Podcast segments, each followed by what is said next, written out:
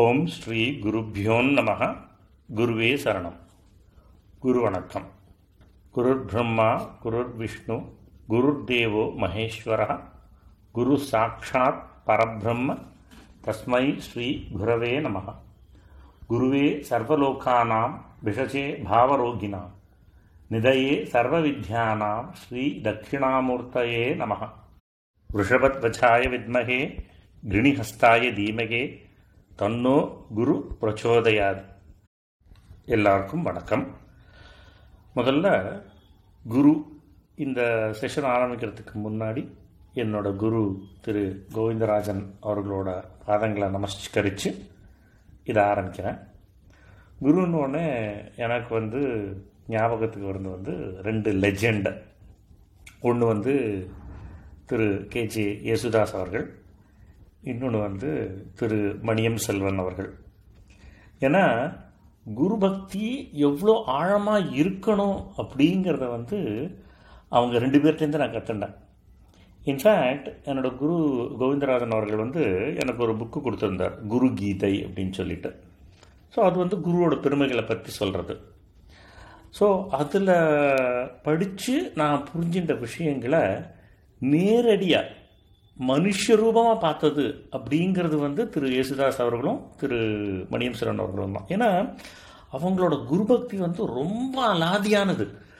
அந்த அந்த அது வந்து எப்படி சொல்கிறதுன்னு கூட தெரியல. அந்த மாதிரி ஒரு ரெண்டு லெஜண்ட் கூட சமமாக உக்காந்து பேசி அவளோட அந்த கருத்துக்களை பரிமாறக்கூடிய பாக்கியத்தை என்னோட குரு ஆசீர்வாதத்தினாலையும் இறைவனோட ஆசீர்வாதத்தினாலையும் தான் நான் பெற்றேன் அப்படின்றது என்னோட ஒரு ஆணித்தரமான நம்பிக்கை.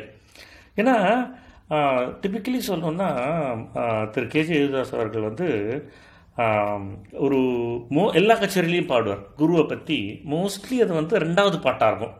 முதல்ல விநாயகர் பாட்டை முடிச்சுட்டு ரெண்டாவது பாட்டாக அது பாடுவார். என்ன புண்ணியம் செய்தேனோ அப்படின்னுட்டு. அதில் தமிழ் பாட்டு அதில் வந்து அவ்வளோ பியூட்டிஃபுல்லாக சொல்லியிருப்பார். எப்படின்னா குருவை வந்து அம்மாவா குருவை வந்து அப்பாவா குருவை வந்து ஃப்ரெண்டா குருவை வந்து கடவுளா. கடைசியாக குருவை வந்து குழந்தையாகவும் அந்த அந்த அளவுக்கு உருவகம் பண்ணியிருப்பார் அதில். அவ்வளோ பியூட்டிஃபுல்லாக இருக்கும் அந்த பாட்டு. ஸோ அது வந்து மோஸ்ட்லி நான் அட்லீஸ்ட் கேட்ட எல்லா கச்சேரியிலும் அந்த பாட்டை பாடியிருக்கார் அவர். அதே மாதிரி திரு மணியம் செல்வன் அவர்கள். அவர் வந்து மணியம் செல்வன் சாருக்கு வந்து அவங்க அப்பாவே குரு. திரு கேஜே யேசுதாஸ் சாருக்கு வந்து செம்பை சாமியும் அவர் தட்சிணாமூர்த்தி சாமியும் குரு அப்படின்னு சொல்லுவார் அவர்.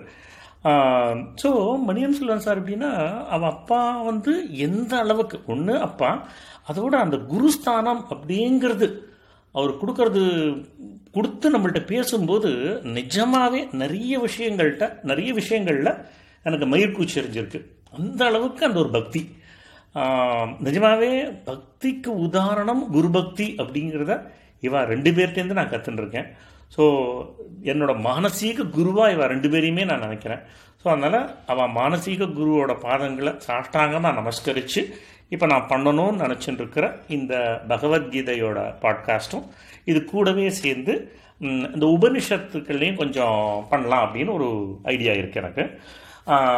அது வந்து எப்படி வந்ததுன்னா ஒரு பர்த்டே அப்போது நான் வந்து திரு மணியம் செல்வன் நகரில் பார்க்க போயிருந்தேன்.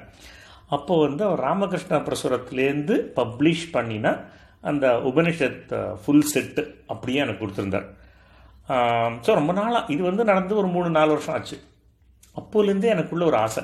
ஸோ இதை வந்து நம்ம ஸ்லோகம் வாரியாக படித்து அதுக்கப்புறம் அதோட மீனிங்கை சொல்லி நம்மளுக்கு என்ன இதுலேருந்து புரிஞ்சிட்டது அப்படிங்கிறத ஒரு பாட்காஸ்டாக போட்டு நம்மளுக்கு சுற்றி இருக்கிறவர்கிட்ட சொல்கிற பட்சத்தில் அவாவாளுக்கு தோன்ற ஐடியாவோ இல்லை அதில் ஏதாவது ஒரு சில என்ஹான்ஸ்டு மோட் ஆஃப் நாலெட்ஜ் கிடைக்குமோ அப்படிங்கிற ஒரு அர்ஜும் வந்து எனக்கு இருந்துகிட்டே இருந்தது. ஸோ இப்போது இந்த வாய்ப்பு மூலமாக அதை ஆரம்பிச்சிருக்கேன். அதே மாதிரி குருவை பற்றி சொல்லும்போது என்னோட குரு திரு. கோவிந்தராஜன் அவர்கள் சொல்லுவார் நம்ம வந்து நிறைய விஷயங்களை நிறைய பேர் மூலமாக நிறைய விதத்தில் கற்றுக்குறோம் அது வந்து ஆட்களாக இருக்கலாம் அசையும் பொருளாக இருக்கலாம் அசையா பொருளாக இருக்கலாம் உயிருள்ளதாக இருக்கலாம் உயிர் இல்லாததாக கூட இருக்கலாம். ஆனால் நம்ம பார்க்கும்போது அது மூலமாக ஒரு சில விஷயங்களை நம்ம கற்றுக்க முடியும். ஸோ அவ எல்லாமே நம்மளுக்கு குரு தான் அப்படின்னு சொல்லியிருக்காரு.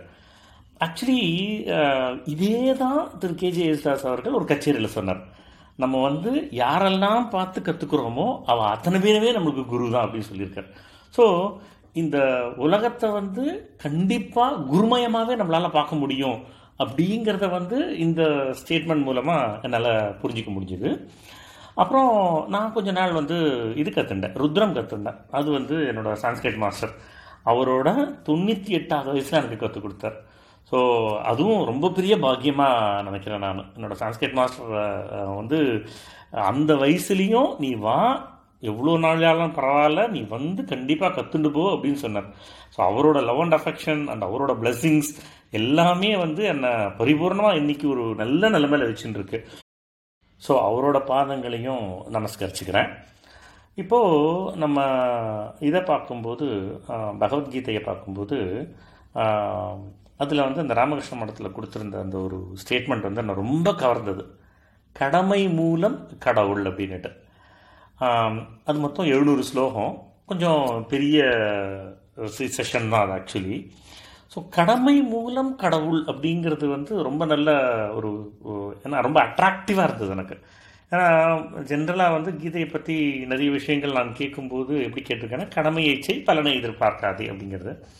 ஆனால் இது வந்து கடவுளை பார்க்கறதுக்கே நீ கடமையை பண்ணாலே போதும். கடமை மூலமாகவே பார்க்க முடியும் அப்படின்னு சொல்கிறதுனால எனக்கு ரொம்ப இம்ப்ரெசிவாகவும் ரொம்ப லைக்கிங்காகவும் இருந்தது.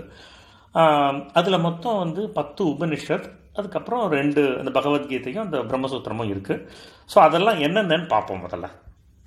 முதல்ல ஈசாவாசஸ்ய உபனிஷத் அதாவது ஒளிக்கு அப்பால் அப்படின்னு போட்டிருக்கா. அடுத்தது வந்து கேனோபனிஷத் எல்லாம் யாரால்? மூணாவது வந்து கடோபனிஷத் மரணத்திற்கு பின்னால். நாலாவது வந்து பிரஷ்ன உபனிஷத் அறிவை தேடி. அஞ்சாவது வந்து முண்டக்க உபனிஷத் நிழலும் நிஜமும். ஆறாவது வந்து மாண்டூக்கிய உபனிஷத். ஒன்றென்று இரு. அதாவது ஒன்று ஒன்றா ஒன்று என்று இரு அப்படிங்கிறது அதோட தத்துவம். அதுக்கப்புறம் வந்து ஐதரேய உபனிஷத். அது வந்து மிஞ்சும் அதிசயம். அதுக்கடுத்தது வந்து தைத்திரிய உபனிஷத். வாழ்க்கையை வாழுங்கள் அப்படிங்கிறது. அப்புறமா சாந்தோக்கிய உபனிஷத். அது வந்து தியானம் செய்து வளம் பெறுங்கள் அப்படிங்கிறது. அதுக்கடுத்தது வந்து பிருகதாரண்ய உபனிஷத்.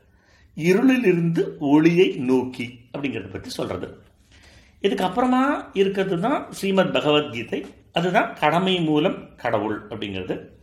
அந்த பன்னெண்டாவது புஸ்தகம் வந்து பிரம்மசூத்திரம். அதாவது வேதாந்த தத்துவத்தின் ஓர் அடிப்படை நூல் வந்து இந்த பிரம்மசூத்திரம் அப்படின்னு சொல்கிறது ஸோ இது மொத்தத்தையும் நான் வந்து ஒன் பை ஒன்னாக பண்ணி என்னால் எவ்வளோ முடியுமோ அதை பண்ணணும்னு நினச்சிட்டு இருக்கேன் கண்டிப்பாக வந்து என்னோடய குரு கோவிந்தராஜன் அருளாலையும் என்னோடய மானசீக குரு திரு கேஜே யேசுதாஸ் அப்புறம் திரு மணியம் செல்வன் அவர்களாலையும் என்னோட குரு திரு தேசிகன் சார் என்னோட சான்ஸ்கிரிட் மாஸ்டர் அவரோட அருளாலையும் மொத்தம் உங்கள் எல்லாரோட சப்போர்ட்டாலையும் நிச்சயமாக என்னால் கண்டினியூஸாக பண்ண முடியும் அப்படிங்கிற ஒரு நம்பிக்கையோட இந்த இதை ஆரம்பிக்கணும் அப்படின்னு நினச்சிட்டு இருக்கேன் இது எப்படி பிளான் பண்ணியிருக்கேன்னா எல்லா உபனிஷத்தும் பிரம்மசூத்திரமும் நம்ம ராமகிருஷ்ண மடத்துலேருந்து வந்த புக்லேருந்தும் பகவத்கீதை மட்டும் கீதா பிரசுரத்தில் தத்துவ விவேசினின்னு ஒரு புக் இருக்குது அது கொஞ்சம் படிச்சிருக்கேன் நான். அது வந்து ஸ்லோகம் மீனிங்கோடு இல்லாமல் அதை பற்றின ஒரு சின்ன கொஸ்டின் ஆன்சர் செஷன் மாதிரியும் இருக்கும். அது ரொம்ப இன்ட்ரெஸ்டிங்காக இருந்தது எனக்கு. ஸோ அதனால் அதை உங்கள் எல்லாரோடையும் பகிர்ந்துக்கிறதுல நான் ரொம்ப ஆ- இருக்கேன். ஸோ இதுதான் total idea of this podcast அப்புறம் பார்த்தீங்கன்னா இந்த ஸ்லோகம் எல்லாமே வந்து என்னோட டாட்டர்ஸ் மேகசலீலா அண்ட் ஹிதா அவங்கள சொல்ல வச்சு மீனிங்கையும் என்னோட அண்டர்ஸ்டாண்டிங்கும் நான் சொல்லலாம். அப்படின்ற பிளான் தான் எனக்கு இப்போதைக்கு இருக்குது ஸோ இது கண்டினியூ பண்ணுறதுக்கு உங்களோட டெஃபினட்டாக உங்கள் எல்லாரோட ஆசீர்வாதமும் சப்போர்ட்டும் கண்டிப்பாக எனக்கு தேவை. கண்டிப்பாக நீங்கள் அதை கொடுப்பீங்க. அந்த நம்பிக்கை எனக்கு என்றைக்குமே இருக்குது அடுத்தது நான் என்ன சொல்லணும்னு நினச்சேன்னா இப்போது இதை பற்றின வேறு விஷயங்களோ இதில் ஏதாவது கரெக்ஷன்ஸோ இல்லை என்ஹான்ஸ்மெண்ட்டோ உங்களுக்கு தெரிய வந்ததுனாலோ இல்லை எனக்கு தெரியப்படுத்தணும் அப்படின்னு நீங்கள் நினச்சாலோ தயவு செஞ்சு எனக்கு மெயில் அனுப்பலாம். அது வந்து மோகன் dot Meenakshi எம்ஓஹெச்ஏஎன் dot எம்இஇஎன்ஏகேஎஸ்ஹெச்ஐ at the rate of Gmail dot com so இதுக்கு மெயில் அனுப்புங்க. இல்லைன்னா nine eight four zero zero seven eight one eight seven இது என்னோட மொபைல் நம்பர் இதுக்கு நீங்கள் வாட்ஸ்அப் அனுப்பினாலும் சரி. இது என்ன அட்வான்டேஜ்னா நம்மளோட நாலெட்ஜ் எக்ஸ்பேன்ஷனுக்கு எனக்கு ஒரு டெஃபினட்டாக ஒரு ஊன்றுகோல் அமையும். ஏன்னா நாலெட்ஜ் எக்ஸ்பேன்ஷனுங்கிறது எப்படின்னா நான் படித்து ஒரு தெரிஞ்சுட்டு இருக்கேன். ஸோ அதை நம்ம பகிரும்போது என்ன ஆகும்னா அவளுக்கு தெரிஞ்ச மற்றவாளுக்கு தெரிஞ்ச ஒரு விஷயங்களை என்னோட ஷேர் பண்ணும்போது எனக்கு ரொம்ப யூஸ்ஃபுல்லாக இருக்கும். ஏன்னா என்னோட நாலேஜ் இன்னும் கொஞ்சம் எக்ஸ்பேண்ட் ஆகிறதுக்கான ஒரு ஆப்பர்ச்சுனிட்டி அது கொடுக்கும். அது நிச்சயமாக நீங்கள் ஷேர் பண்ணுறதுனால மட்டும்தான் அந்த ஆப்பர்ச்சுனிட்டி எனக்கு கிடைக்கும். ஸோ தயவு செஞ்சு உங்களோட தாட்ஸோ இல்லை உங்களோட வியூ பாயிண்ட்ஸோ இல்லை உங்களோட என்ஹான்ஸ்மெண்ட் இன் நான் சொல்கிறது நான் சொல்கிற விஷயங்கள்லையோ இருந்ததுன்னா எனக்கு ஒரு மெசேஜாவோ இல்லை மெயிலாவோ அனுப்பிச்சிடனா என்னால் முடிஞ்ச அளவுக்கு அதை சேர்த்து அதோடு என்னோடய நாலேஜை என்ஹான்ஸ் பண்ணிக்கிறதுக்கு முயற்சி பண்ணுவேன். முதல்ல நான் ஆரம்பிக்கணும்னு யோசிச்சுட்டு இருக்கிறது வந்து பகவத்கீதை. ஏன்னா என்னை ரொம்ப கவர்ந்த ஒரு விஷயம் அது. ஸோ நம்மளுக்கு பிடிச்ச விஷயத்த நம்ம ஆரம்பித்தோன்னா நம்மளோட இன்வால்மெண்ட் கொஞ்சம் ஜாஸ்தியாகவே இருக்கும். அது கைண்ட் ஆஃப் செல்ஃபிஷ்னஸ் தான். ஸோ அதனால் அதை ஆரம்பிக்கணும் அப்படிங்கிற ஒரு முயற்சி எடுத்துக்கணும்னு நினச்சிட்டு இருக்கேன் ஸோ இந்த செஷன்லேயே வந்து பார்த்தீங்கன்னா என்னோட குரு வந்து எனக்கு நிறைய கதை சொல்லியிருக்கார். நிறைய விஷயங்களை எக்ஸ்பேண்ட் பண்ணுறதுக்கு எப்படி எப்படிங்கிறது கற்றுக் கொடுத்துருக்கார்.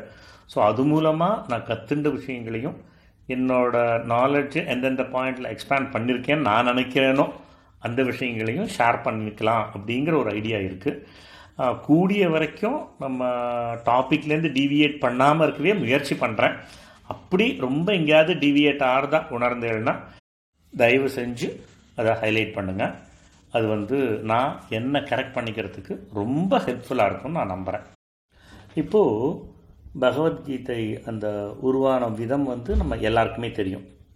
அதாவது பாண்டவர்களும் கௌரவர்களும் குருக்ஷேத்திரத்தில் சேர்ந்து நின்றுடுறா நின்ன உடனே எல்லாரும் வந்து சங்கநாதம் பண்ணிடுறா.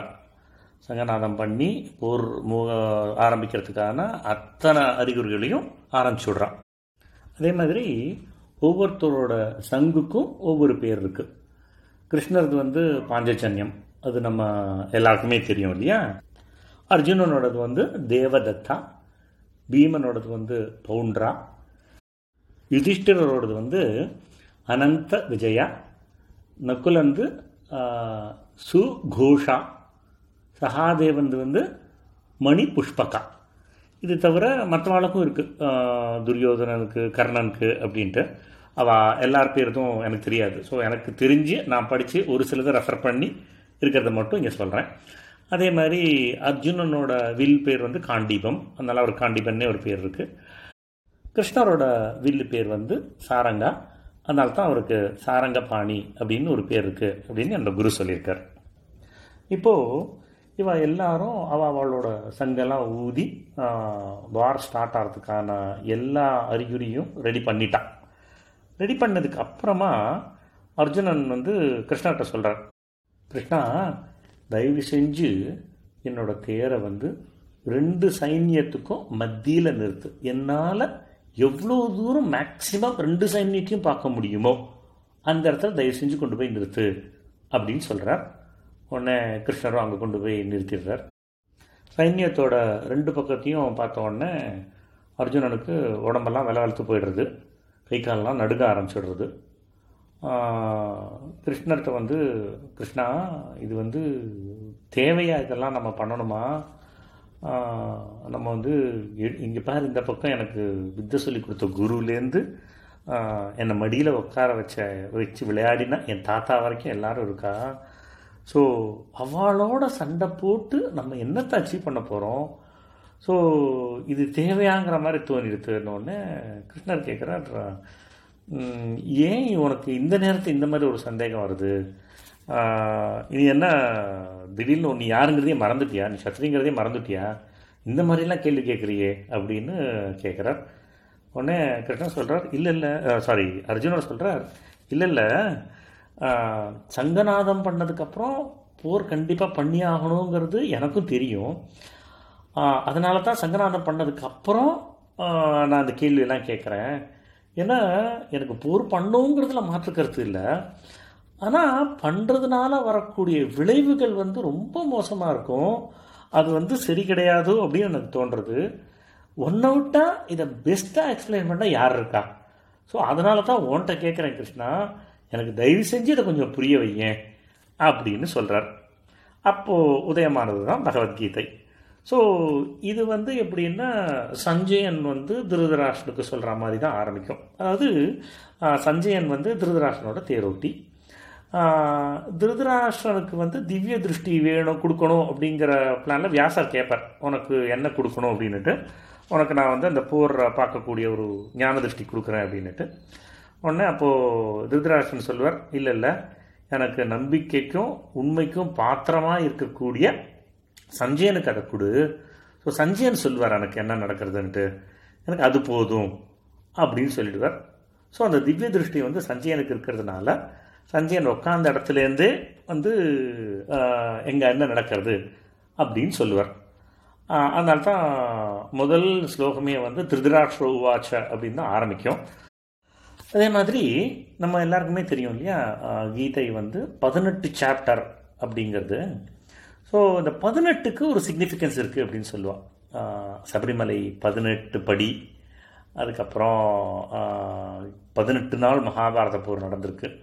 கீதையோட அத்தியாயங்களும் பதினெட்டு வாழ்க்கை தத்துவங்களும் பதினெட்டு அப்படின்னு சொல்லுவாள் இந்த மாதிரி இதுக்கு வந்து நிறைய மீனிங் இருக்குதுன்னு சொல்லிகிட்டே போவாள் ஸோ அந்த அதில் எனக்கு தெரிஞ்ச ஒரு சிலது நான் சொல்ல ட்ரை பண்ணேன்.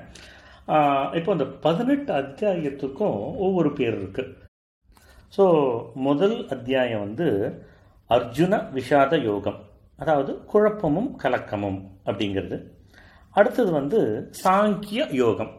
அதாவது உண்மை அறிவை துணைக்குள். மூணாவது வந்து கர்ம யோகம். அதாவது வாழ்க்கையே யோகம் அப்படின்ட்டு நாலாவது வந்து ஞான கர்ம சந்நியாச யோகம். கடமைகளை வந்து வேள்வி மாதிரி செய்யணும் அப்படிங்கிறத பற்றி சொல்கிறது அஞ்சாவது வந்து சந்நியாச யோகம். அதாவது ஒன்றை தேர்ந்தெடுத்து அதற்கு ஏற்ற மாதிரி செயல்படணும். அது வந்து சந்நியாச யோகம்னு சொல்கிறான் ஆறாவது வந்து தியான யோகம்.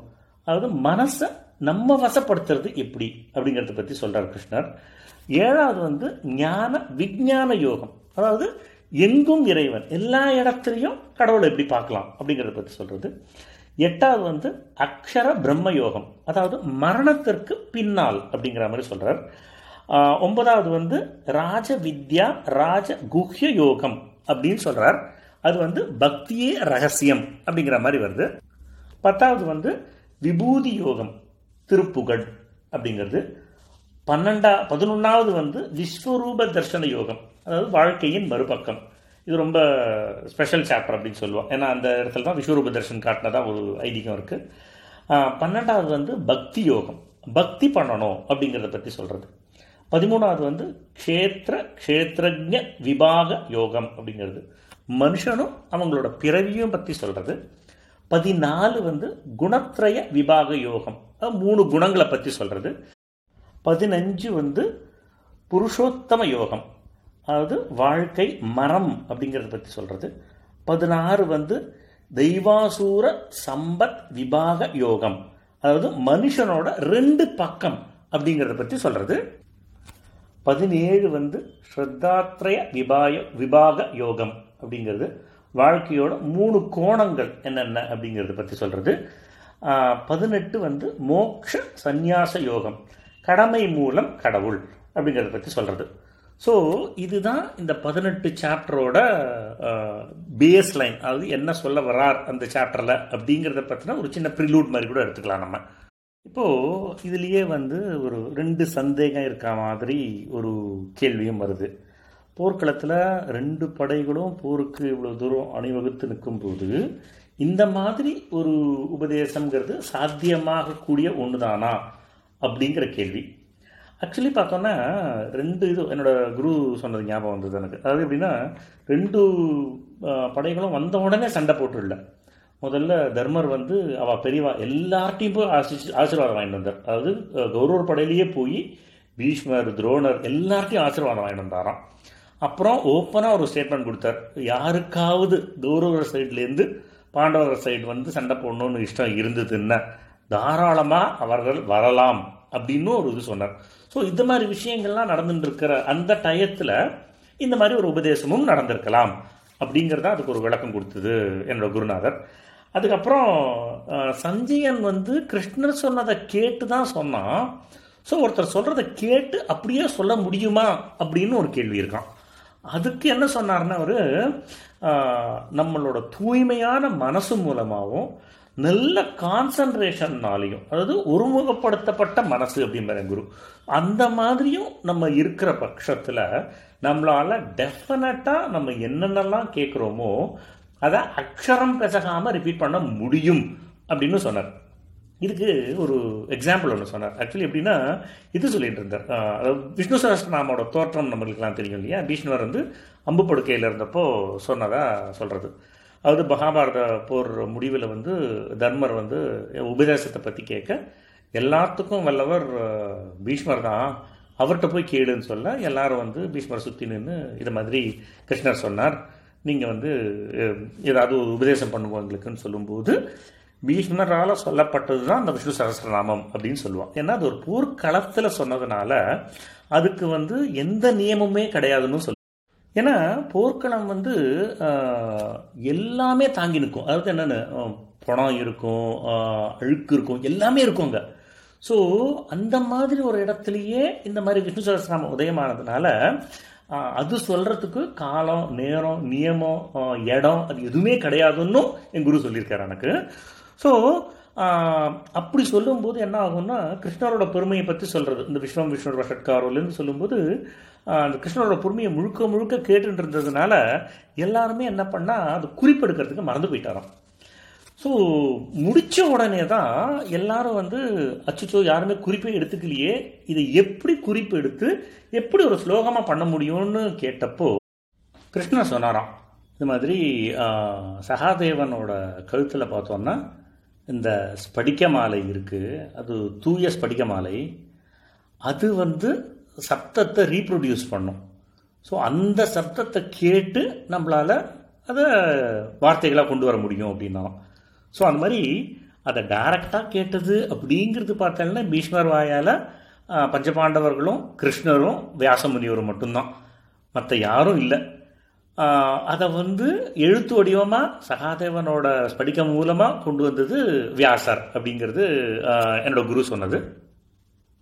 அதே மாதிரி ஆஹ், வந்து பீஷ்மரால் சொல்லப்பட்டு சகாதேவனோட ஸ்படிகமணினால் உள்வாங்கப்பட்டு வியாசரால் உலகுக்கு கொடுக்கப்பட்டது. ஸோ அப்படி பார்க்கும்போது ஸ்படிகம் இஸ் ரெஃபர்ட் ஃபார் பியூர் இல்லையா? ஸோ ரொம்ப பியூரஸ்ட் ஃபார்ம் மூலமாக அது வெளில வந்திருக்கு. ஸோ அதனால் அது வந்து ரொம்ப ரொம்ப ரொம்ப உயர்ந்த ஒரு விஷயம் அப்படின்னு சொல்லி தான் எனக்கு என்னோடய குரு சொல்லியிருக்கார். அவர்கிட்ட வந்து நான் பிரத்யேகமாக கற்றுண்டேன் அது ஒரு பெரிய பாக்கியம் எனக்கு. பார்த்தேன்னா எனக்கு கிட்டத்தட்ட it has taken close to two years எப்படின்னா அவர் சொல்ல அதை நான் திருப்பி சொல்ல அது மாதிரி. கொஞ்சம் கொஞ்சமாக கற்றுண்டு கொஞ்சம் முழுக்க கற்றுக்கிறதுக்கு எனக்கு ரெண்டு வருஷம் ஆச்சு. அவரோட ஆசீர்வாதத்தினாலையும் கடவுளோட அனுகிரகத்தினாலையும் இன்றைக்கி லெவலில் என்னால் ஒரு பத்தாயிரம் வாட்டி விஷ்ணு சஹஸ்ரநாமம் சொல்ல முடிஞ்சது. அது வந்து கிரேட் இன்ஸ்பிரேஷன் வந்து என்னோடய ஃப்ரெண்டு பிவி ஸ்ரீனிவாஸ் பையன் நந்தகிஷோர்னுட்டு. அவர் தான் இன்ஸ்பிரேஷன் இப்போ நம்ம பகவத்கீதை ஸ்லோகம் போகிறதுக்கு முன்னாடி ஒரு சின்ன விஷயம். அஃப்கோர்ஸ் எல்லாருக்கும் தெரிஞ்சுது. இருந்தாலும் நான் கொஞ்சம் சொல்லணும்னு ஆசைப்படுறேன். அது என்னென்னா கிருஷ்ணர் ஏன் அர்ஜுனனுக்கு தேரோட்டியாக இருந்தார்? அப்படிங்கிற ஒரு இது. மகாபாரத போர் அப்படின்றது முடிவானதுக்கு அப்புறமா கிருஷ்ணர்கிட்ட உதவி கேட்கறதுக்காக துரியோதனனும் அர்ஜுனனும் போனான். அப்படி போகும்போது என்ன ஆகும்னா நேராக துவாரகைக்கு போய் பார்க்கும்போது அங்கே இருக்கிறவா சொன்னால் அது மாதிரி கிருஷ்ணர் வந்து தூங்கிட்டு இருக்கார். அப்படின்னு உடனே அவரோட மாளிகைக்கு போவான். போன உடனே முதல்ல துரியோதன் போவான். போகும்போது வந்து கிருஷ்ணர் தூங்கிட்டு இருக்கிறத பார்ப்பான். பார்த்த உடனே அவரோட தலைப்பக்கம் போய் உட்காந்துப்பான் அதுக்கு ஒரு சில எக்ஸ்பிளனேஷன் இருக்குது அதாவது துரியோதனனுக்கு எப்போதுமே கொஞ்சம் கர்வம் ஜாஸ்தி. கிருஷ்ணர் வந்து ஒரு இடையன் தானே அவன் காலடியில் நம்ம உட்காரணுமா? அப்படிங்கிற ஒரு நினப்புனால தலை பக்கம் போய் உட்காந்துட்டார் அப்படின்னு ஒரு செய் இருக்குது ஸோ தலை பக்கத்தில் போய் உட்காந்துட்டுவார் அர்ஜுனன் வந்து கிருஷ்ணர் தூங்குறத பார்த்துட்டு அவர் கால் பக்கத்தில் நின்றுருப்பார் கிருஷ்ணர் முடித்த உடனே முதல்ல அர்ஜுனனை பார்ப்பார். பார்த்துட்டு அர்ஜுனா வாப்பா அப்படிம்பார். உடனே துரியோதனன் சொல்லுவான் நானும் வந்திருக்கேன். ஓ துரியோதனா நீ வந்திருக்கியாப்பா? நான் ஒன்று பார்க்கல. சொல்லுப்பா அப்படின்னு இல்லை உங்களுக்கு நான் உங்கள்கிட்ட அந்த மகாபாரத போருக்காக உதவி கேட்கறதுக்காக வந்திருக்கேன் அப்படின்னு சொல்லுவான். உடனே கிருஷ்ணன் சொல்லுவார் சொல்லு என்ன மாதிரி உதவி வேணும்? அப்படின்னு அர்ஜுனனை கேட்பார். உடனே துரியோதனன் சொல்லுவான் கிருஷ்ணா நான் தானே முதல்ல வந்தேன் ஸோ அதனால் நான் தானே முதல்ல கேட்கணும்னு உடனே கிருஷ்ணர் சொல்வார் கரெக்டு தான் நீ முதல்ல வந்தது கரெக்டு தான். ஆனால் நான் முதல்ல பார்த்தது அர்ஜுனனை தான் அதுவும் இல்லாமல் வயசில் பெரியவா வயசில் சின்னவா ரெண்டு பேரும் சேர்ந்து வரும்போது முன்னுரிமை வந்து வயசில் சின்னவாளுக்கு தானே கொடுக்கணும். அதனாலேயும் நான் அர்ஜுனனை கேட்குறேன் அப்படின்னு சொல்லிட்டு இப்போ நீ சொல்லுப்பா என்கிட்ட இருக்கிற நாராயணி சேனை உனக்கு வேணுமா? இல்லை கையில் ஆயுதமே எடுக்காமல் இருக்கக்கூடிய நான் வேணுமா? அப்படின்னு கேட்பார் உடனே கிருஷ்ணர் இவர் சாரி அர்ஜுனர் சொல்லிடுவார் எனக்கு சேனை வேண்டாம். நீ மட்டும் என் கூட இருந்தால் போதும் கிருஷ்ணா அப்படின்றவர் உடனே துரியோதனன் வந்து ரொம்ப சந்தோஷமாகி எனக்கு வந்து சேனை போதும். அதுக்கேற்ற மாதிரி நான் வந்து சேனை எடுத்துன்னு போய்க்கிறேன் அப்படின்னு சொல்லிடுவான். அப்போது கிருஷ்ணர் கேட்பார் அர்ஜுனனை அர்ஜுனா நான் தான் போரே செய்ய மாட்டேன்னு சொல்கிறேனே அப்புறம் எந்த நோக்கத்தில் நீ வந்து நாராயணி சேனை வேண்டாம் நீ மட்டும் போதும்னு சொன்ன? எனக்கு கொஞ்சம் கன்ஃபியூசிங்காக இருக்குது அப்படிங்கிற மாதிரி சொல்லுவாராம். உடனே அர்ஜுனன் திருப்பி சொல்லுவார் பகவானே நீங்கள் தனியாக நின்னாலே இந்த மாதிரி நூறு சேனை என்ன எவ்வளோ சேனை இருந்தாலும் உங்களால் அழிக்க முடியும். நான் வெறும் படையை மட்டும் வச்சுட்டு என்ன பண்ண போகிறேன் ஸோ அது எனக்கு யூஸே கிடையாது. நீங்கள் இருக்கும்போது மற்ற எதுவுமே எனக்கு யூஸ் கிடையாது. அதை தவிர எனக்கு ரொம்ப நாளாக ஒரு ஆசை எனக்கு நீங்கள் தேரோட்டியாக இருந்தீங்கன்னா எந்த ஒரு விஷயமுமே எனக்கு சக்ஸஸ்ஃபுல்லாக இருக்குங்கிற ஒரு நம்பிக்கை இருந்துட்டுருக்கு. அதனால் எனக்கு நீங்கள் தேரோட்டியாக இருக்கணும்னு நான் ஆசைப்பட்றேன் அப்படின்னு சொல்லுவாள் ஒரு சின்ன கனெக்ஷன் இதில் என்னென்னா பகவத்கீதையோட லாஸ்ட் ஸ்லோகம் ஒன்று இருக்குது எத்த யோகேஸ்வர கிருஷ்ணோ எத்த பார்த்தோ தனுர்தரக தத்ர ஸ்ரீர் விஜயோ பூத்திர் துருவா நிதிர் மதிர் மம அப்படிங்கிறது தான் அந்த ஸ்லோகம். இது வந்து கடைசியாக சஞ்சயன் கடைசி ஸ்லோகம். அதுதான் பகவத்கீதையோட கடைசி ஸ்லோகம் சஞ்சயன் சொல்கிறது அதோட மீனிங்கை பார்ப்போம். சஞ்சயன் சொல்கிறார் ராஜாவே நான் என்ன சொல்ல போகிறேன் எங்கே யோகேஸ்வரனான பகவான் ஸ்ரீகிருஷ்ணரும் எந்த இடத்துல காண்டீபம் ஏந்திய அர்ஜுனனும் இருக்காங்களோ அந்த இடத்துல மகாலட்சுமியும் வெற்றியும் ஐஸ்வர்யமும் நிலைச்ச நீதியும் கண்டிப்பாக இருக்கும் அப்படிங்கிறது தான் என்னோட கொள்கை. இதுக்கு மேலே நான் சொல்கிறதுக்கு என்ன இருக்குது இதில்? அப்படிங்கும்போது திருதராஷ்டன் கேட்பார் அப்படின்னா உன்னோட முடிவு அவர் உன்னோட திங்கிங்னா என்ன சஞ்சயா? அப்படிம்பார். அதுக்கு சஞ்சயன் சொல்கிறார் மகாராஜா பகவான் கிருஷ்ணர் தானாகவே வந்து எப்படியும் தர்மனுக்கு உதவி பண்ணணும் அப்படிங்கிற நோக்கத்தோடையும் வந்திருக்காருங்கிறதும் அந்த இடத்துல அர்ஜுனனும் தன்னோட அண்ணாவுக்கு கண்டிப்பாக சண்டை போட்டு வெற்றியை தேடி தரணும்னு ரொம்ப தீர்க்கமான முடிவோடு இருக்கான். இப்படி இருக்கிற இடத்துல எப்படி எக்ஸாம்பிளாக சொல்லலாம்னா சூரியன் இருக்கிற இடத்துல நிச்சயமாக பிரகாசம் இருக்கும் நான் சொல்லணுமா? சொல்லு. ஸோ இந்த மாதிரி ஒரு காம்பினேஷன் இருக்கக்கூடிய ஒரு தர்மத்துக்கு um, அடிகோலாக இருக்கக்கூடிய எல்லாத்துக்குமே தர்மத்துக்கு பேஸாக இருக்கக்கூடிய எல்லாரும் ஒன்றா இருக்கிற பட்சத்தில் அங்கே வந்து வெற்றி நிச்சயங்கிறது நான் சொல்லி தான் நீங்கள் தெரிஞ்சுக்கணுமா? ஸோ இப்போ கூட ஒன்றும் குறைஞ்சு போல uh, மகாராஜா. நீங்கள் உங்களோட நலனை விரும்பினீங்கன்னு உங்களோட புதல்வர்களுக்கு அறிவுரையை கூறி பாண்டவர்களோட சமாதானம் செஞ்சுக்கிறது தான் பெட்டர் அப்படிங்கிறது தான் எனக்கு என் மனசில் தோணின ஒரு ஐடியாவாக இருக்குது அப்படிங்கிற மாதிரி சொல்லி முடிக்கிறார் அப்படிம்பாங்க. அப்புறம் இதுலேருந்து நம்ம வந்து பகவத்கீதா ஸ்லோகத்துக்கு போகலாம் முதல் அத்தியாயம் வந்து அர்ஜுன விஷாத யோகம். அதோட முதல் ஸ்லோகம் அதுக்கப்புறம் அதோட மீனிங் அப்படி சொல்கிற மாதிரி இருக்கேன். இன்றைக்கி இன்னைக்கு டேட் வந்து thirty first July two thousand nineteen so first இங்கே நம்ம ஆரம்பிக்கிறோம் ॐ श्रीगुरुभ्यो नमः धृतराष्ट्र उवाच धर्मक्षेत्रे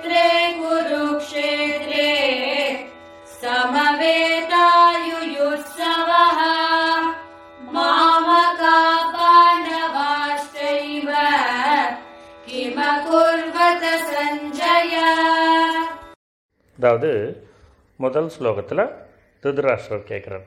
சஞ்சயா தர்மபூமியான குருக்ஷேத்திரத்தில் எல்லாரும் கூடியிருக்காங்க. எல்லாரும் யுத்தம் செய்யணும் அப்படிங்கிற ஆசையோடு தான் அங்கே வந்து கூடியிருக்காங்க. அங்கே வந்து என்னோடவங்களும் பாண்டுவோட புத்திரங்களும் என்ன செஞ்சாங்க? அதை கொஞ்சம் சொல்லு அப்படின்னு கேட்குறாரு. ஸோ இப்போ வந்து கேள்வி. என்ன கேள்வி கேள்வி வருது? குருக்ஷேத்திரம் அப்படிங்கிறது எதுக்கு பேர்? அது ஏன் தர்மக்ஷேத்திரம்னு சொல்லணும்? தர்மக்ஷேத்திரே குருக்ஷேத்திரேன்னு தான் ஆரம்பிக்கிறது இல்லையா? ஸோ அது எதுக்கு தர்மக்ஷேத்திரம்னு சொல்லணும்? அப்படிங்கிறது ஒரு கேள்வியாக இருக்குது அது ஏன்னா மகாபாரதத்தில் வனப்பர்வம் எண்பத்து மூணாவது அத்தியாயமும் சல்யபர்வம் ஐம்பத்தி மூணாவது அத்தியாயத்துலேயும் குருக்ஷேத்திரத்தோட பெருமையை பற்றி ரொம்ப விசேஷமாக சொல்லப்பட்டிருக்கான். அது வந்து சரஸ்வதியோட சவுத் சைட்லேயும் திருஷ்வதி அப்படிங்கிற ஒரு ரிவரோட வடக்கு சைடில் நார்த் சைட்லேயும் இருக்குது அப்படிங்கிற மாதிரி சொல்லியிருக்கா அதோட நீள அகலம் வந்து ஐந்து யோஜனை தூரம் அப்படின்னு சொல்கிறாங்க அதோ அந்த யோஜனை அப்படிங்கிறதோட வாட் அந்த அந்த ஒரு எக்ஸ்பான்ஷனோ இல்லை அதோட ஆக்சுவல் மெஷர்மெண்ட்டோலாம் எனக்கு தெரில அதை தவிர இங்கே வந்து அக்னி இந்திரன் பிரம்மா அந்த மாதிரி தேவர்கள் எல்லாம் வந்து தவம் செஞ்ச இடம் அப்படின்னும் சொல்கிறாங்க குரு மகாராஜனும் இங்கே வந்து தவம் செஞ்சான்னு சொல்கிறாங்க இங்கே இறப்பவர்கள் வந்து ரொம்ப உத்தம கதியை பெறுவார்கள் அப்படின்னும் சொல்லப்பட்டிருக்கான். அதனால தான் இதை ரொம்ப தர்மக்ஷேத்திரம் அப்படின்னு சொல்கிறா அப்படிங்கிற மாதிரி அந்த கேள்விக்கு பதிலாக சொல்லியிருக்கார் அடுத்தது திருதராஷ்டிரர் என்ன சொல்கிறார் மாமகா பாண்டவாஸ் செய்வ. அதாவது என்னோடவர்கள் அப்படின்னு யாரை குறிப்பிடுறா? பாண்டவர்கள்னு யாரை குறிப்பிடுறார்? அப்படிங்கிற மாதிரி கேள்வி இருக்குது மாமகா அப்படின்னு சொல்கிறதுல திருதராஷ்டிரன் வந்து தான் சைடில் இருக்கிற எல்லா வீரர்களையும் சொல்கிறாராம் துரியோதனன் முதலான அவனோட நூறு பசங்களையும் சேர்த்து மாமகா மாமக்கா என்னோட பசங்க என்னோட சண்டை சைடில் சண்டை போடுற எல்லாரும் அப்படிங்கிற மாதிரி சொல்கிறாராம் பாண்டவர்கள் அப்படிங்கிற சொல்லனால பாண்ட மாமகா பாண்டவா செய்வ. அந்த பாண்டவர்கள் அப்படிங்கிறதுனால யுதிஷ்டிரரை சேர்ந்த அத்தனை வீரர்களையும் குறிப்பிடுறார். அப்படிங்கிற மாதிரி. அது வந்து அந்த மெயின் வீரர்கள். தர்மர் பீமர் அர்ஜுனர் நகுலர் சகாதேவர் அந்த அஞ்சு வீரர்களையும் சேர்த்து அவா சைடில் இருக்கிற அத்தனை பேரையும் குறிப்பிடுறார். அப்படின்னு சொல்லியிருக்காங்க. சமவேதா யுயுத்சவக அப்படிங்கிறதுனாலையும் கிம கிமகுர்வத அப்படின்னு கேட்குறதுனாலையும் திருதராஷ் என்ன சொல்ல வர்றாருன்னா இந்த தர்மக்ஷேத்திரமான குருக்ஷேத்திரத்தோட மகிமையினால் என்னோட பசங்களுக்கு ஒருவேளை புத்தி வந்திருக்குமோ? அவங்க வந்து கடைசி நிமிஷத்தில் பாண்டவர்களுக்கு என்ன கொடுக்கணுமோ அதை கொடுத்து யுத்தம் கூட செய்யாமல் இருக்கிறதுக்கான சான்ஸ் இருக்கோ? இல்லை தர்மபுத்திரரே அந்த தர்மக்ஷேத்திரத்தோட மகிமையினால் சரி இது வேண்டாம் சண்டையே வேண்டாம் அப்படின்னு விலகிட்டாரோ? அப்படின்னுலாம் யோசிச்சாராம். யோசித்து அந்த கேள்வியை கேட்டார். அப்படிங்கிற மாதிரி இந்த ஆத்தர் சொல்லியிருக்கார். இப்போது திருதராஷ்டர் கேட்ட முதல் கேள்விக்கு சஞ்சயன் பதில் சொல்கிறார் அதுதான் ரெண்டாவது ஸ்லோகம். சஞ்சயோவாச்ச பாண்டவானீகம் துரியோதனஸ் आचार्यमुपसङ्गम्य राजा वचनमब्रवीत्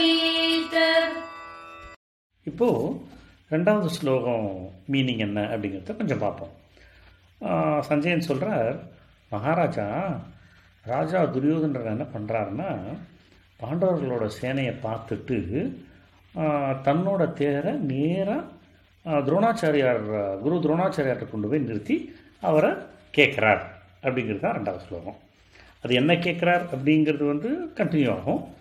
இது வந்து போகிறார் அப்படிங்கிறதோட இங்கே நிற்கிறது இல்லையா?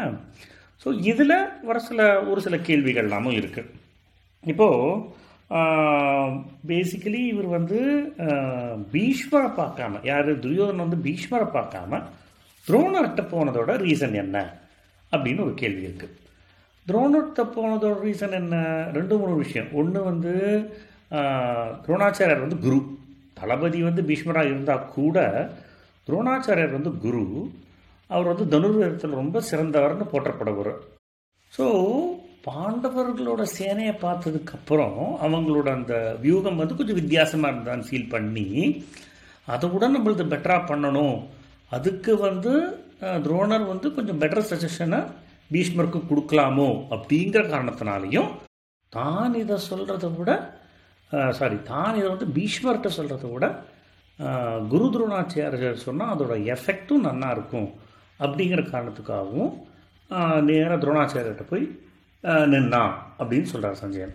அது போலவே தான் ஒரு சமயத்தில் வந்து பரசுராமர் வந்து தன்னோட ஆயுதங்கள் தன்னோட வித்தை எல்லாத்தையும் இது பண்ணிவிட்டு கொடுத்துட்டு எல்லாத்தையும் பிராமணர்களுக்கு கொடுத்துட்டு அவர் இந்த உலகத்தொட்டு மூவ் பண்ண போகிறார் அப்படிங்கிற ஒரு சே ஒன்று இருந்தப்போ எல்லாரும் பரசுராமர் எல்லா அந்தணர்களும் பரசுராமர்கிட்ட போய் அவரோட வித்தையை வாங்கியிருந்தாங்க கடைசியாக துரோணர் போனார். துரோணர் போகும்போது பரசுராமர்கிட்ட மிஞ்சி இருந்தது வந்து அவரோட திவ்யாஸ்திரங்கள் மட்டுமே.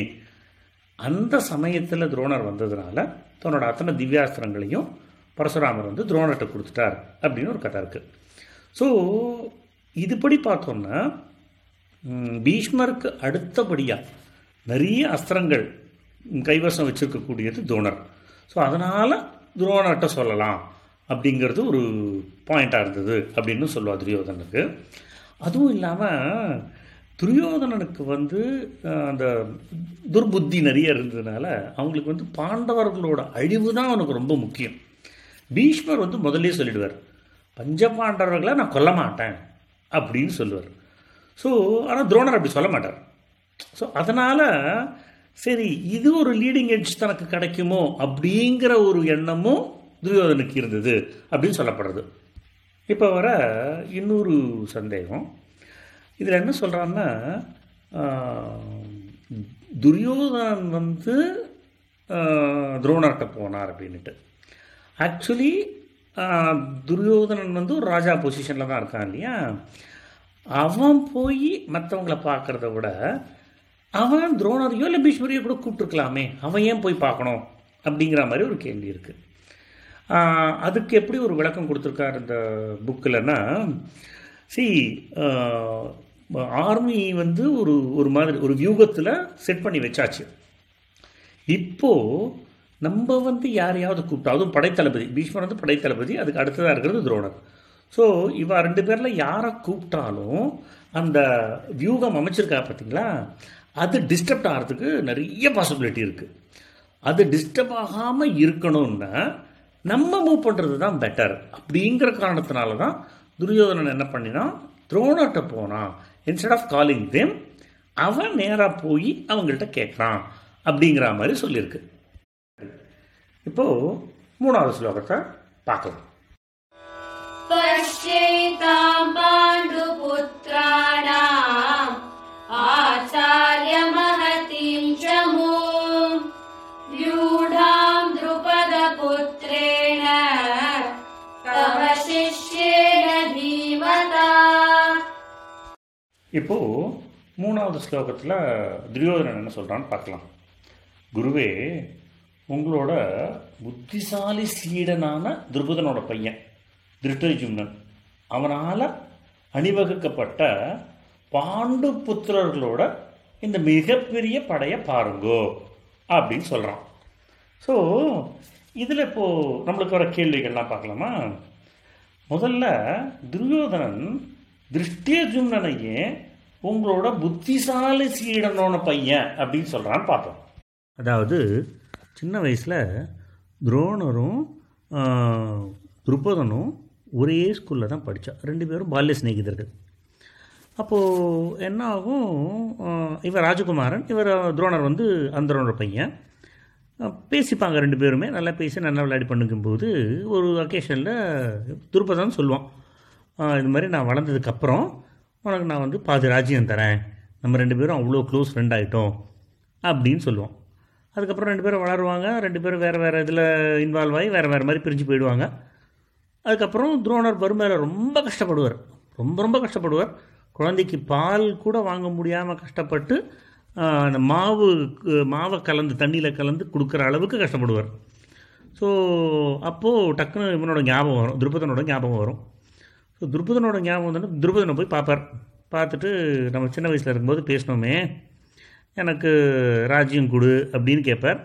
ஏன்னா எனக்கு ஏதாவது ஹெல்ப் பண்ணு நான் ரொம்ப கஷ்டத்தில் இருக்கேன் அப்படின்னு சொல்லுவார். அவன் வந்து ரொம்ப திமிரா பேசிடுவான்.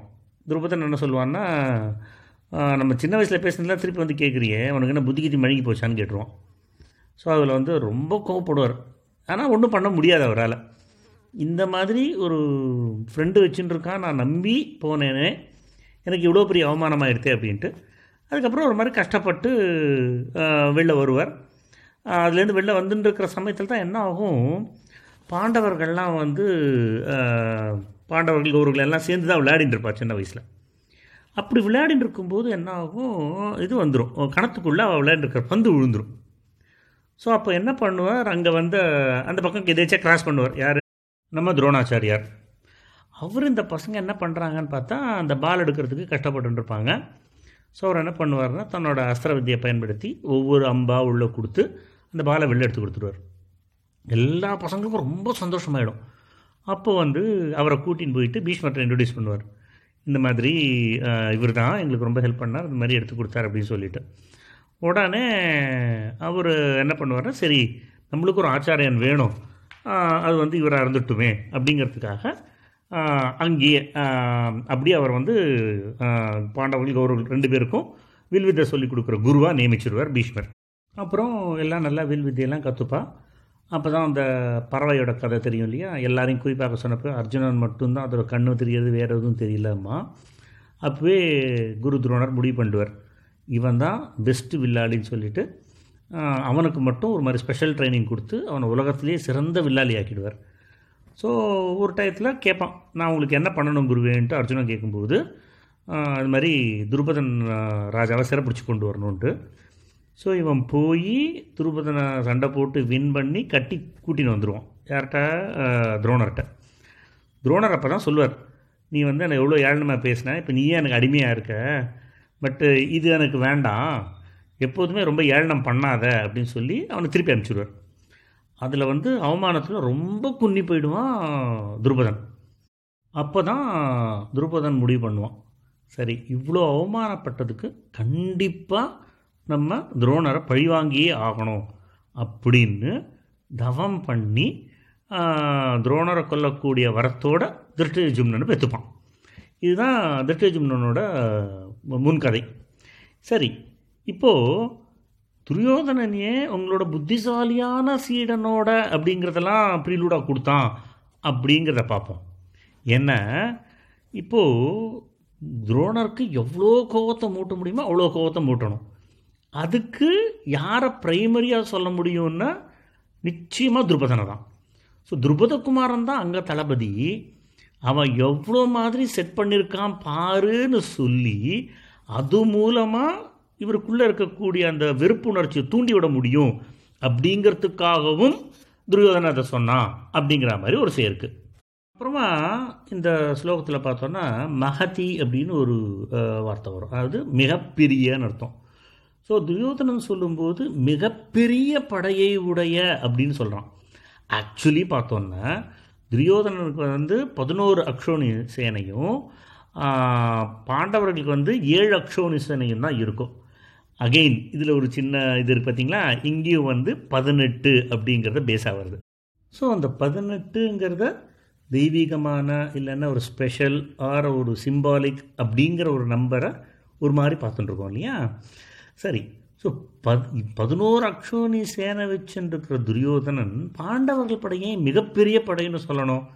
அதுவும் துரோணருக்குள்ளே இருக்கிற ஃபயரை வந்து கிண்டில் பண்ணுறதுக்கு என்னென்னா அவ்வளோ பெரிய படையாக இருக்கே அப்படின்னு அவருக்கு சொல்கிறது மூலமாக அவ்வளோ பெரிய படையாக இருக்கே குருவே இது நம்ம பண்ண முடியுமோ அப்படின்னு பயப்படுற மாதிரி பயமுறுத்துறது அப்படிங்கிற ஒரு டாக்டிக்ஸை யூஸ் பண்ண ட்ரை பண்ணியிருக்கான் அப்படிங்கிற மாதிரி சொல்லுவாள் இப்போது அடுத்ததாக நாலு அஞ்சு ஆறு மூணு ஸ்லோகமும் ஒன்றா இருக்குது ஸோ அதை பார்ப்போம்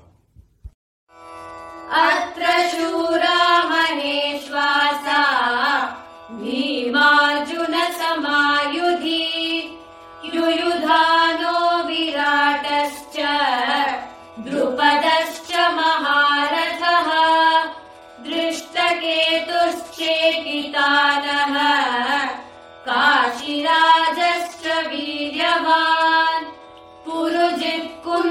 पुरुजित्कुन्तिभोजश्च शैव्यश्च नरपुङ्गवः युधामन्युश्च विक्रान्त उत्तमौजाश्च वीर्यवान् सौभद्रो द्रौपदेयाश्च सर्व एव महारथाः இப்போது அந்த நாலு அஞ்சு ஆறு ஸ்லோகம் கேட்டோம் இல்லையா அதில் வந்து துரியோதனன் மெயினாக பாண்டவர்கள் படையை பற்றி சொல்கிறான் துரியோதனன் சொல்கிறான் இந்த படையில் ரொம்ப பெரிய வில்லாளிங்கள்லாம் இருக்காங்க.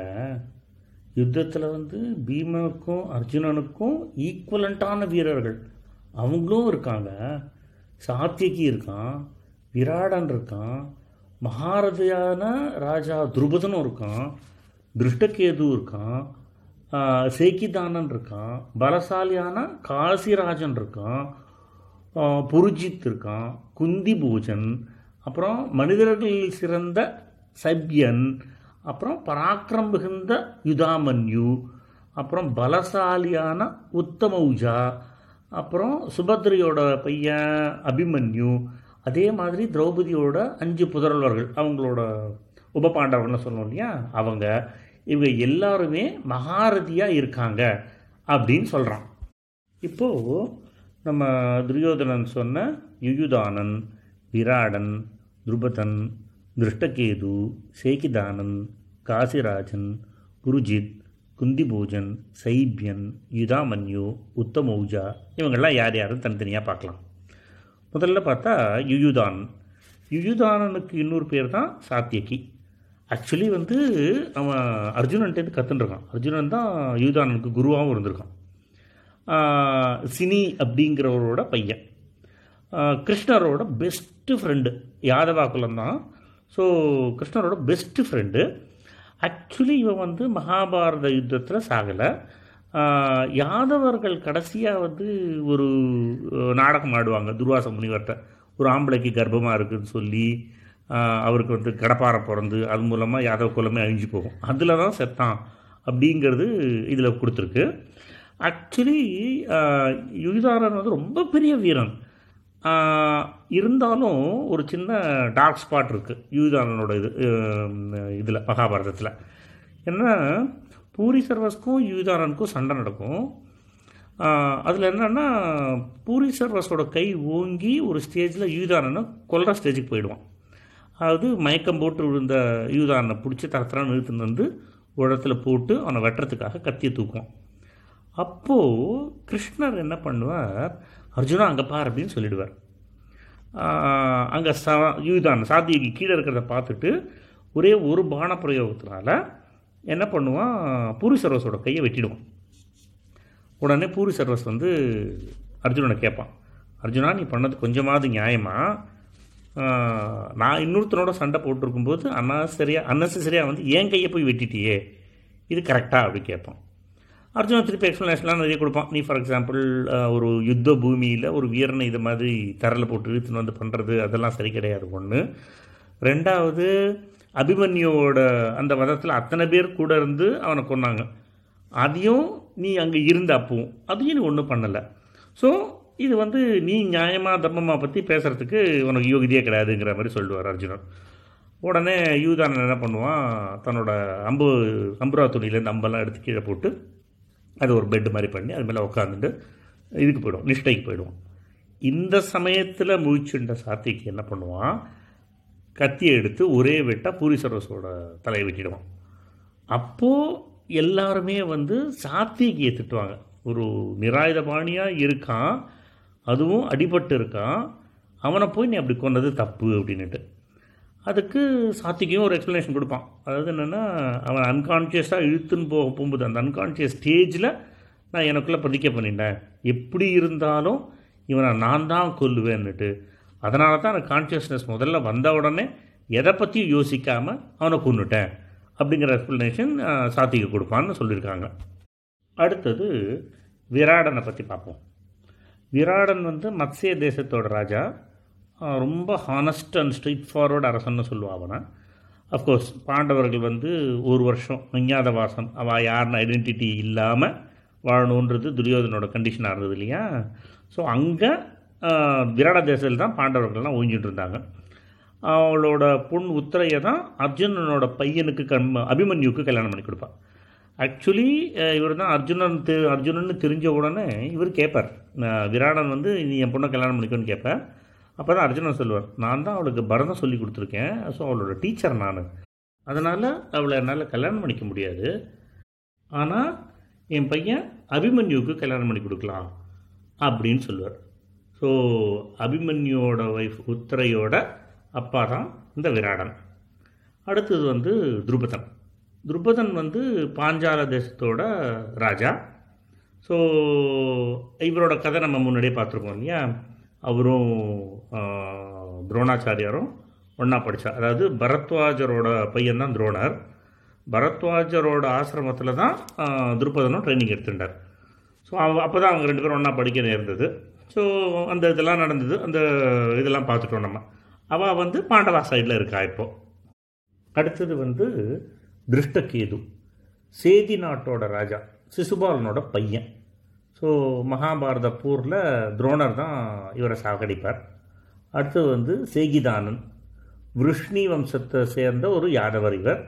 இவரும் ரொம்ப பெரிய மகாரதி. ஸோ பாண்டவர்களோட ஏழு அக்ஷௌனி சேனை இருக்கு இல்லையா? அதோட ஏழு சேனாதிபதியில் ஒருத்தர் தான் இந்த சேகிதானன். அடுத்தது காசிராஜன். காசிக்கு ராஜா அவர் ரொம்ப பெரிய வீரன் இவரும் மகாரதி. அவரோட பேர் கரெக்டாக தெரில ஆனால் கர்ண பர்வத்தில் ஆறாவது அத்தியாயத்தில் காசிராஜனோட மரணத்தை பற்றி சொல்கிறார் அங்கே வந்து அவரோட பேர் வந்து அபிபு அப்படின்னு சொல்கிறாங்க அடுத்தது வந்து புருஜித் குந்தி போஜன் இவங்க ரெண்டு பேருமே குந்தியோட சகோதரர்கள். யுதிஷ்டனுக்கு வந்து தாய்மாமன்.